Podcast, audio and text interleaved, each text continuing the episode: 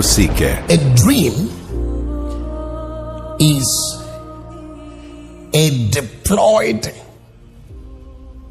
timeline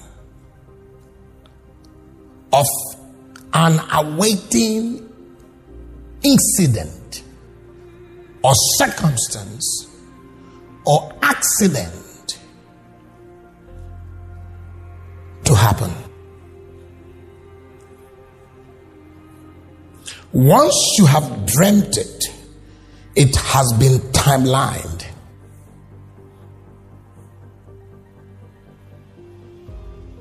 I don't care whether it came from your day to day imaginations or some kind of fantasies or some kind of stupid things you allowed creep into your mind.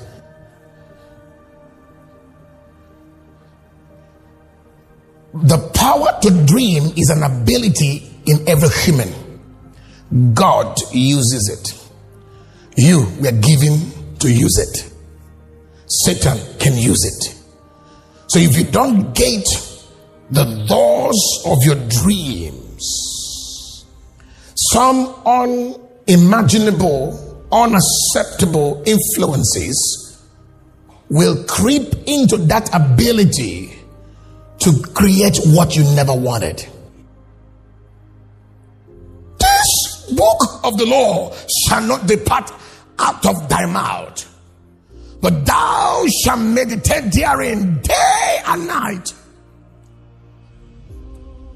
Meditation on scriptures is the force that embraces, that engulfs, that gates, that controls, that governs, that presidents the powers of your imaginations, the powers of your dream.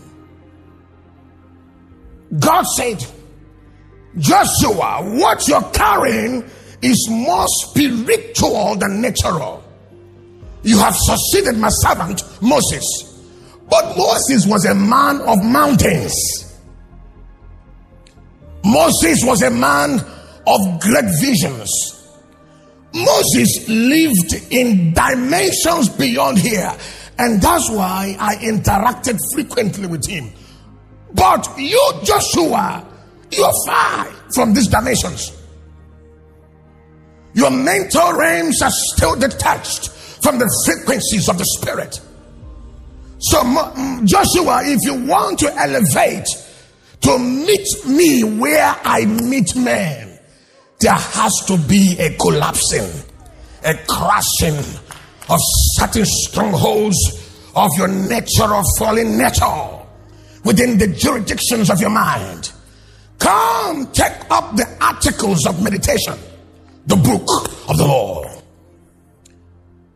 Stay within the written articles of scriptures. Infuse scriptures into your mental realms until your brain cells sweat. I have cancer. I have diabetes. I have the heat. I have I have this. I. Ah. Stay on scriptures for the next 21 days. Meditate on it day and night. A certain release of fire will pass through your brain cells, through the mind that you have captured in the scriptures cancerous cells to ashes. So anything is possible through the power of imagination. If your article of imaginations are word based, this book of the law is the article of dreams. This book of the law, these scriptures, these epistles, these synoptics, these letters of Paul, Peter, these revelations of God as inspired by God should not depart out of thy mouth but thou shalt meditate therein. There is a place called the Word of God. It's called therein. Day and night. What's going to happen? You begin to release dreams. Dreams. You begin to timeline all your thoughts that we are inspired by the Holy Ghost through the article of God's word.